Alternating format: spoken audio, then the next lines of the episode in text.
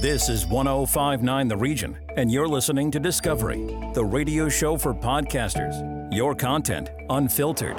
This is Discovery. Hello, and welcome to Discovery. We hope you've been enjoying the podcast from students in the radio broadcasting program at Durham College. We've loved the wide range of topics and fun conversations featured on the show. Today we have three more features to share with you, starting with A Conversation With, where Brandy Walker sits down with her happily unmarried partner for a chat on life, love, and kids. Ethan Butts follows up to talk about the hauntings of St. Louis Cathedral in New Orleans. Our third feature, MC Smellie, aka Carter and the Megan Show, take a trip down memory lane to tell us about an animated show from the 90s and discuss its focus on what it means to be human. First, a conversation with Welcome to A Conversation With. Today I will be speaking with my partner Warren, and we are going to be talking about our life as a couple, as parents to three kids, as homeowners, and how we've grown up individually and as a family. So just a bit of a backstory. Warren and I have been happily unmarried for nearly 18 years, living together for 13 of those years, we are parents to three kids, a 13 year old boy and twin almost nine year old girls. We don't always agree on things, but I do think that we are on the same page in most cases. I'm definitely the more aggressive of the two of us and you are way more easygoing. Do you think that our opposite personalities are what has made us work? It definitely takes two different personalities to make life interesting. You can't have two people that are always arguing with each other. Everybody can't be right constantly. I think we both like to pretend that we're right most of the time. We've had several of those I'm going to Google it moments to see which one of us actually is right. I think the kids like it that we're different too. They tend to come to one versus the other because they know somebody's going to say yes or somebody's going to say no. So they like to play off each other. I do agree with that. The kids definitely, I think, go to you more because they think you're much more passive and you give them things versus me, they're they believe I'm going to say no most of the time. Yeah, they want to go to the malls. Definitely not me. They're asking. But you do let them have things that I don't always. They know if they want some sort of candy or chocolate or whatever at home, they go directly to you. Yeah.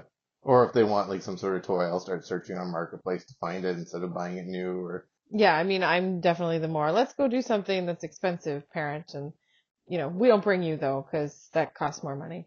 So we we always go without go you. for dinner.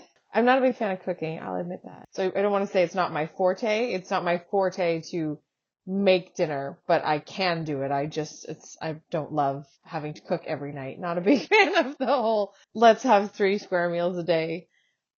I just turned 40 last Christmas and I definitely had a harder time with that than I expected to. I think for me, these expectations of where my life should have been at this point and when I hadn't accomplished everything that I thought I was going to by the time I hit 40, it was a lot harder for me to deal with than I expected. Maybe I had less expectations of myself. Uh, not that I think I can't do things. I still think I can do everything. I always feel like you can learn something new, like at age, there's no limit. I know that you can do anything at any age, but I guess I kept thinking I was just getting too old to do stuff. And I know that there's, that's ridiculous in this day and age and it, it's silly to think that you're too old to do something.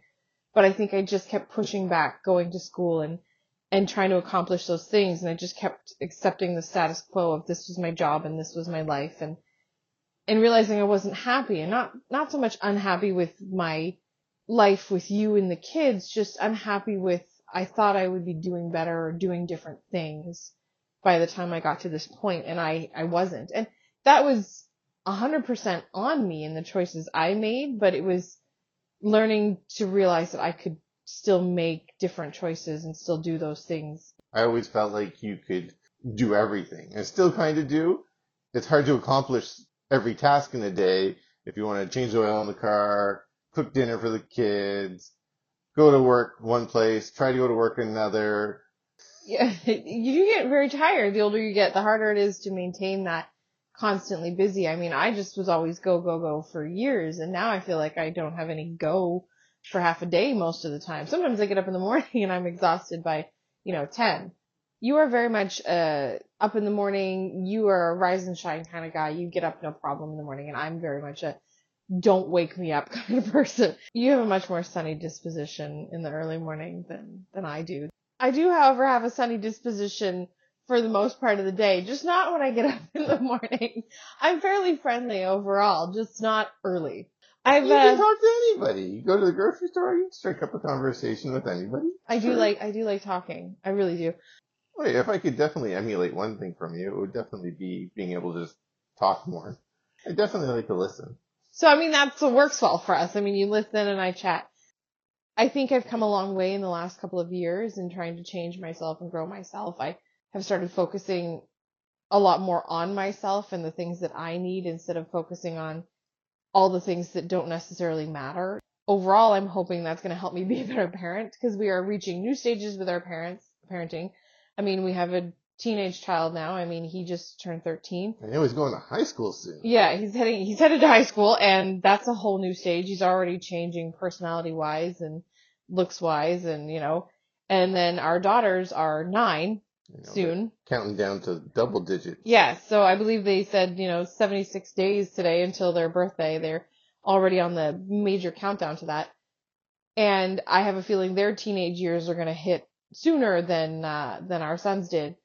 With parenting, we we have been growing daily and yearly learning this stuff. I mean, they really don't give you a book and we are learning with them. I mean, every stage that they get to, it's a first for us the same as it is for them. We don't know what we're doing. We just remember what it was like when we were their age and try to give the best advice that we can. No, no. It's also hard too, like when each of their friends have different access levels, it seems. So some friends have TikTok, some friends aren't allowed to play video games at all during the week.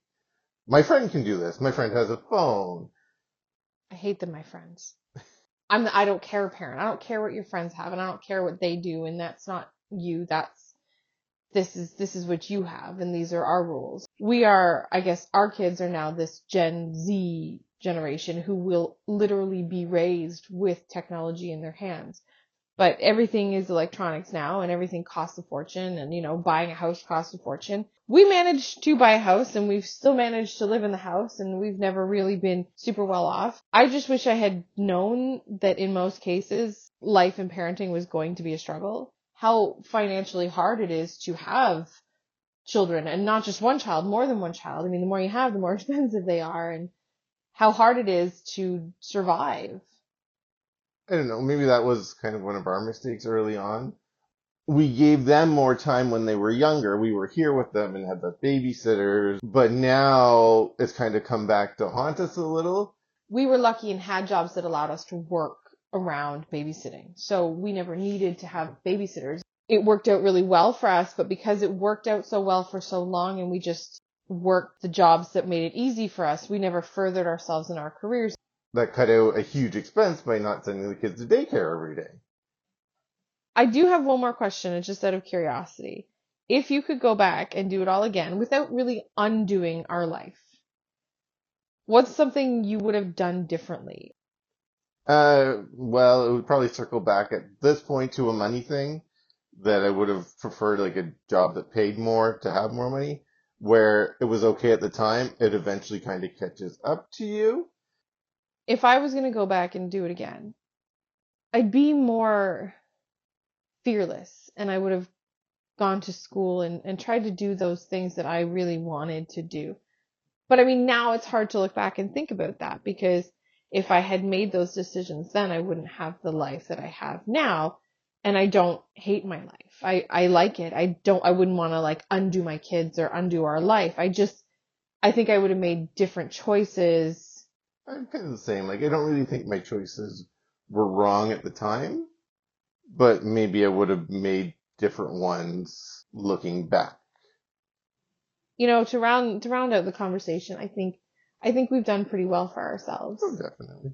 We were kind of flying by the seat of our pants, and then I do feel there's an element of things happen for a reason, and everything happens for a reason. Well, thank you so much for joining me today. Please join me next time as I have a conversation with my boss to find out what it was like being a frontline worker during the pandemic. You're listening to Discovery on 1059 The Region. Coming out now, our second feature talking about the hauntings of St. Louis Cathedral. Hello, Ethan Butts here. Joining me today, as always, William Benedetti. Hello, William. Hello, everyone. So, well, how's your day been so far? Uh, so far, so good, I think. That's good to hear. Nevertheless, I do have quite the place to tell you about today. Alright. Today, I'll be telling you about the St. Louis Cathedral in New Orleans, which is a church, yes. I- which I know uh, doesn't seem very exciting, but the caveat is I'll be telling you the incredibly interesting history and its many many ghosts because this is um, this is very much like a history MCU moment of of everybody as of, of of a lot of people from a lot of different walks of life end up here. But uh, to start off, so St. Louis um, Cathedral, big, massive cathedral in New Orleans, as you can see here on these pictures I have for us.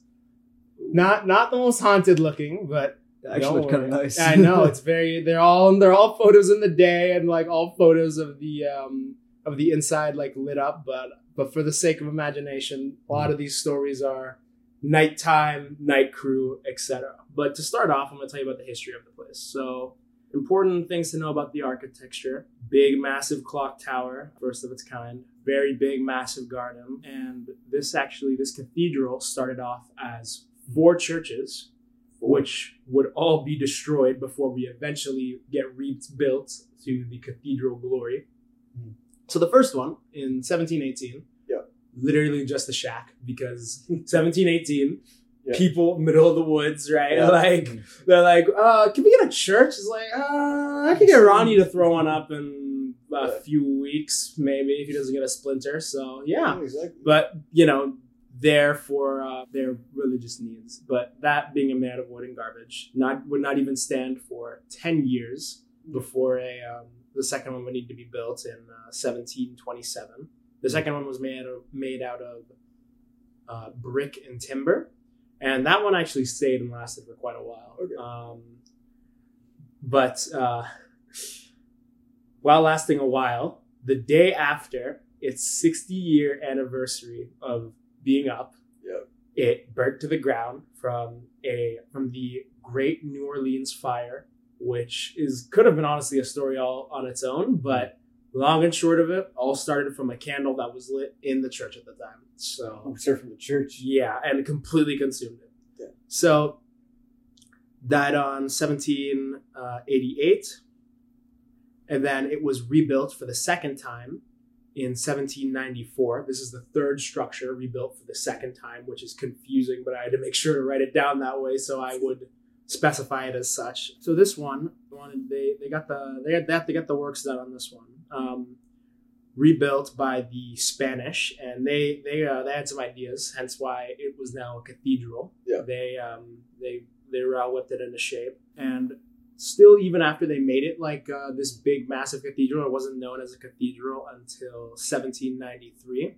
Where the Pope by the time declared it as such, which he actually declared it a very specific type of cathedral, but Mm.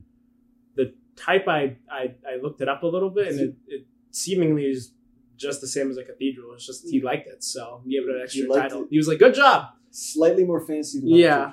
I dig it." so, so this would last. This cathedral with um, would last until 1849, where um, during some expansions and renovations, it would um, certain like a few floors would fall, but um, not destroying the whole structure, and then that would very swiftly be rebuilt. And from there, it's been being knocked apart and rebuilt until uh, for the over the last now it's lasted over 150 years. Pretty good, pretty good. So now that I've told you about the history of the place, we're gonna get into its uh, its stars, star attractions, its ghosts, psycho murdering nuns. psycho murder. I wish. Surprisingly, none actually. But the, the reason for this might be because it's uh, it is a cathedral. Mm. Um, so a lot of the a lot of the more malicious or malicious malicious malicious spirits. Oh my gosh, malicious spirits. You're gonna they're gonna be a lot more um, a lot less uh, intimidating than we might than you might think. But we're gonna start off with um, forgive me, Pierre. Pierre Dagobert. Pierre Dagobert. Apologies, Pierre. We're just gonna be calling you Pierre this whole time. so Pierre was a pastor who came uh, who came there in uh, 1774 and would stay there until now, or at least until January 19th, uh, 1829. Remained there until the year of our Lord 2023. Um, so this man was that is very strange considering his reputation when he came. Because when he's when he came and arrived there, he was not liked, known as a bigot for that time period. Yeah. Was known as a bigot.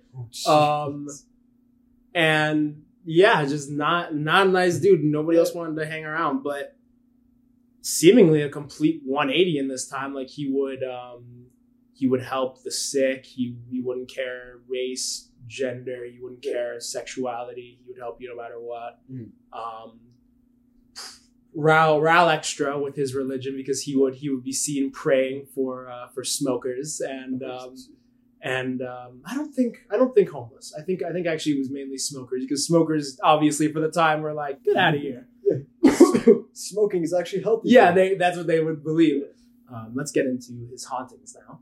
Ooh. So, surprisingly, unlike a lot of the other ghosts we're mentioning, he's actually seen all around the city, um, and and very uh, very amusingly, at least to me, Mm. they notice him especially in a hurry Oh, okay. because, mind you, he is he's still in his kind of like old pastor garb from the 1800s. Yeah. So people would like people for would see him all along the city would see like this this uh this bald this bald very old long beard you know like like monk almost robe Yeah. um shaved head like Mm. like in in nowadays like running around the city at like like he's trying to get somewhere next up a uh, a person who i recommend you all look into on your own time because they were they were quite the lady but a woman known as the voodoo queen The voodoo queen. the voodoo queen New Orleans voodoo. the new orleans voodoo queen All right. Okay. so this lady, she was uh, she believed in um, in in voodoo as surprise surprise, but Yeah. also in a lot of Catholic beliefs because they uh, where where they would intersect. She would you know mingle in both because she was chill like that.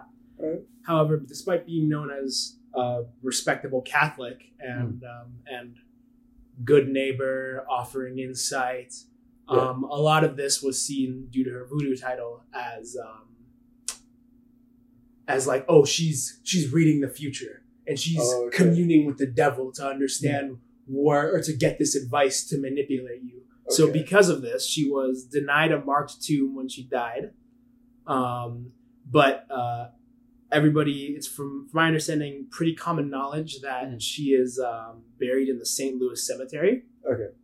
um, just in an unmarked area. So people will um, see her praying all around the cathedral, um, and she she stands out because it's it's she's wearing her um, her normal attire with a, a white head wrap, like African style head wrap that I'm sure you've seen like my mother wear from time to time. Yeah.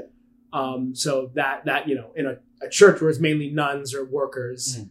it it definitely catches the eye.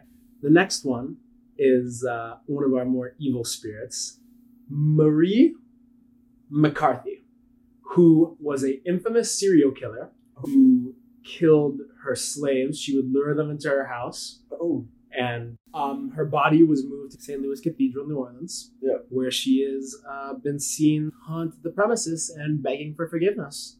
Well, well, it Yeah. appears that's all the time we have for today. All right. I've been Ethan Butts. I'm William. Thank you very much for joining us. Up next, The Carter and Megan Show. Welcome to the MC Smellie podcast, aka the Carter and Megan Show, hosted by yours truly, uh, Carter Smellie, and featuring um, my cousin, the co-host, uh, Megan Bernard. Do you like old school lost media?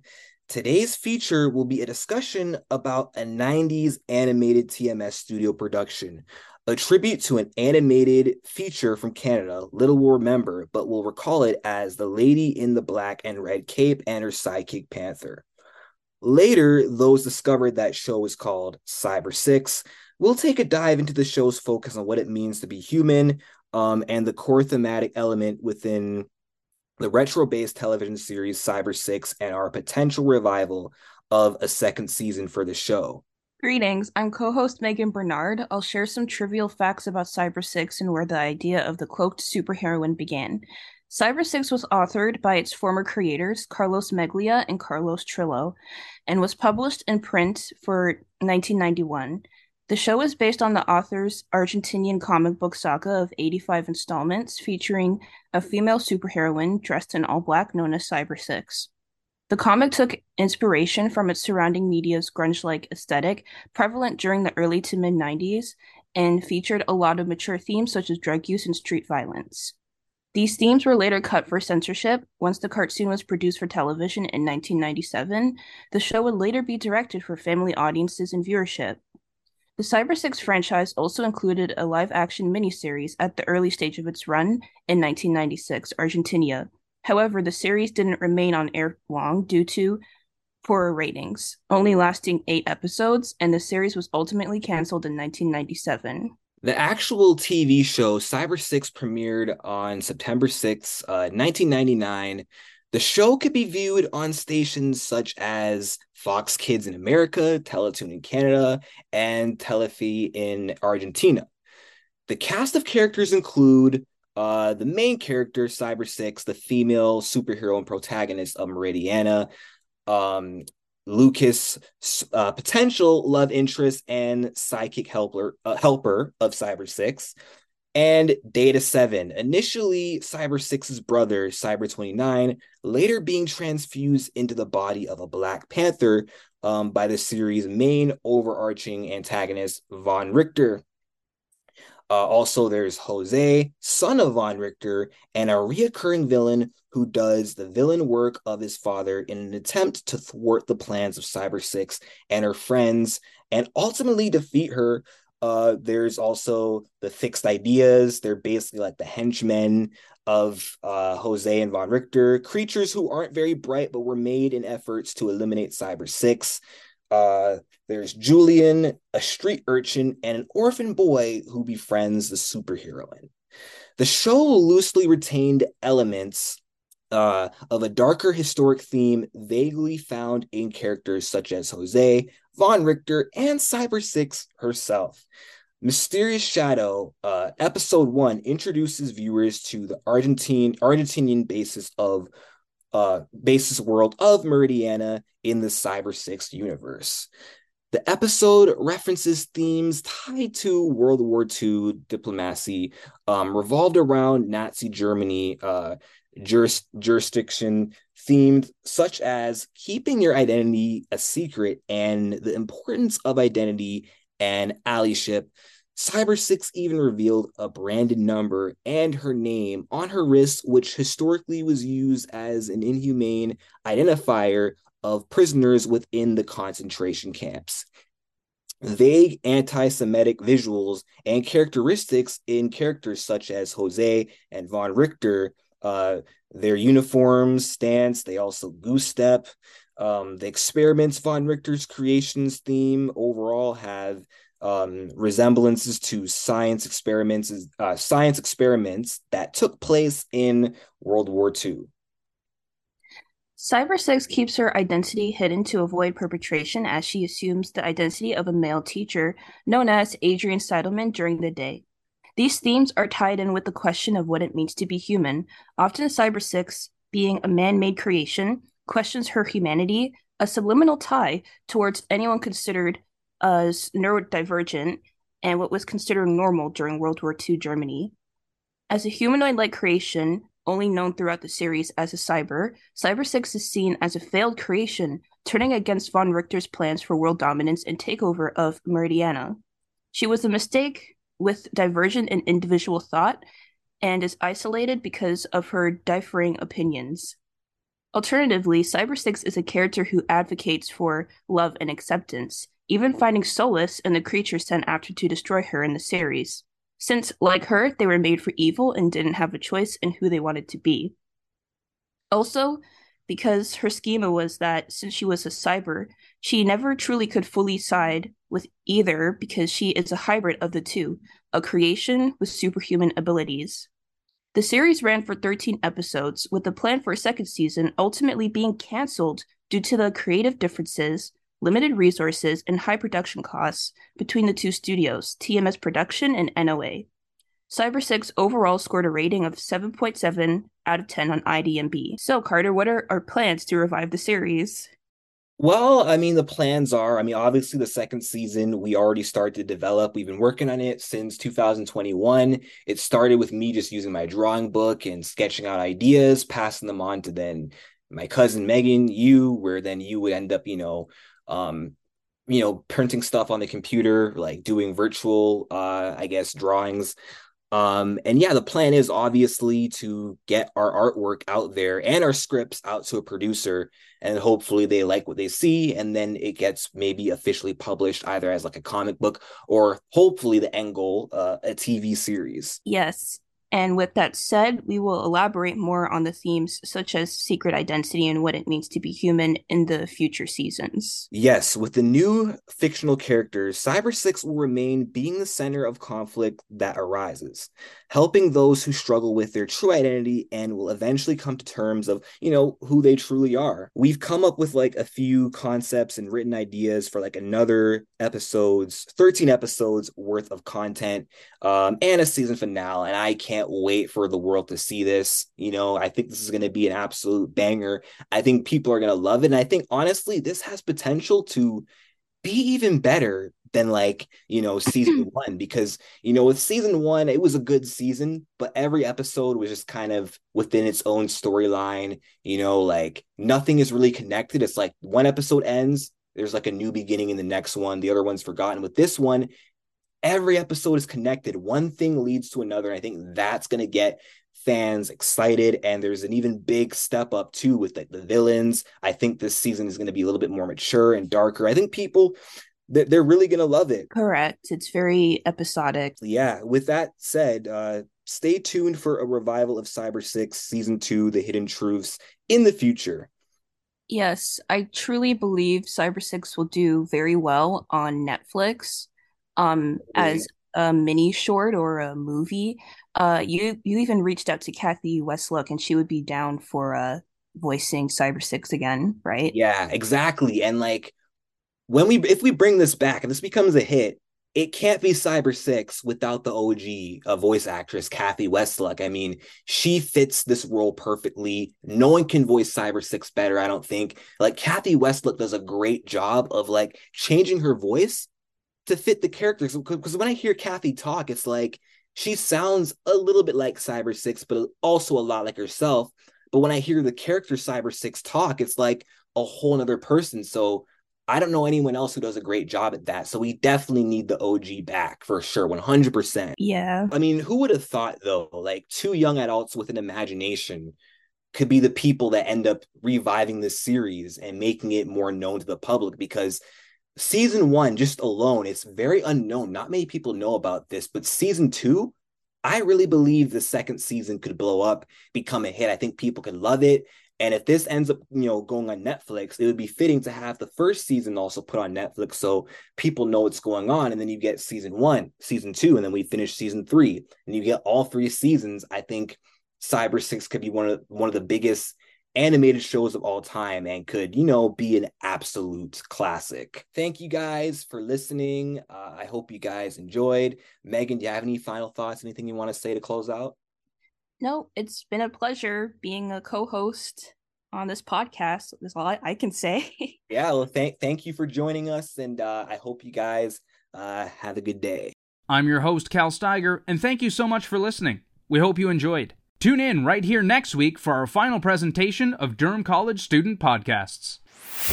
Discovery, the radio show for podcasters, exclusive to 1059 The Region. Expand your audience and extend your reach. Send us your podcast. Info at 1059theregion.com.